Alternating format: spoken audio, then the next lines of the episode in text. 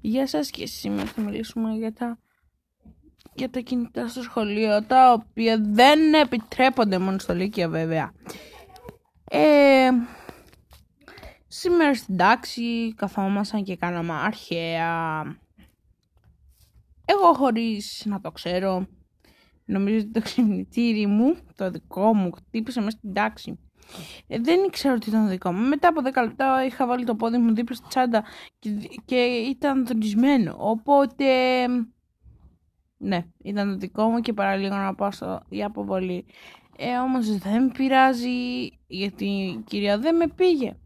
Δεν είπε δεν θα σε πάω στο κύριο κι άλλη. Οπότε, ναι, σώθηκα.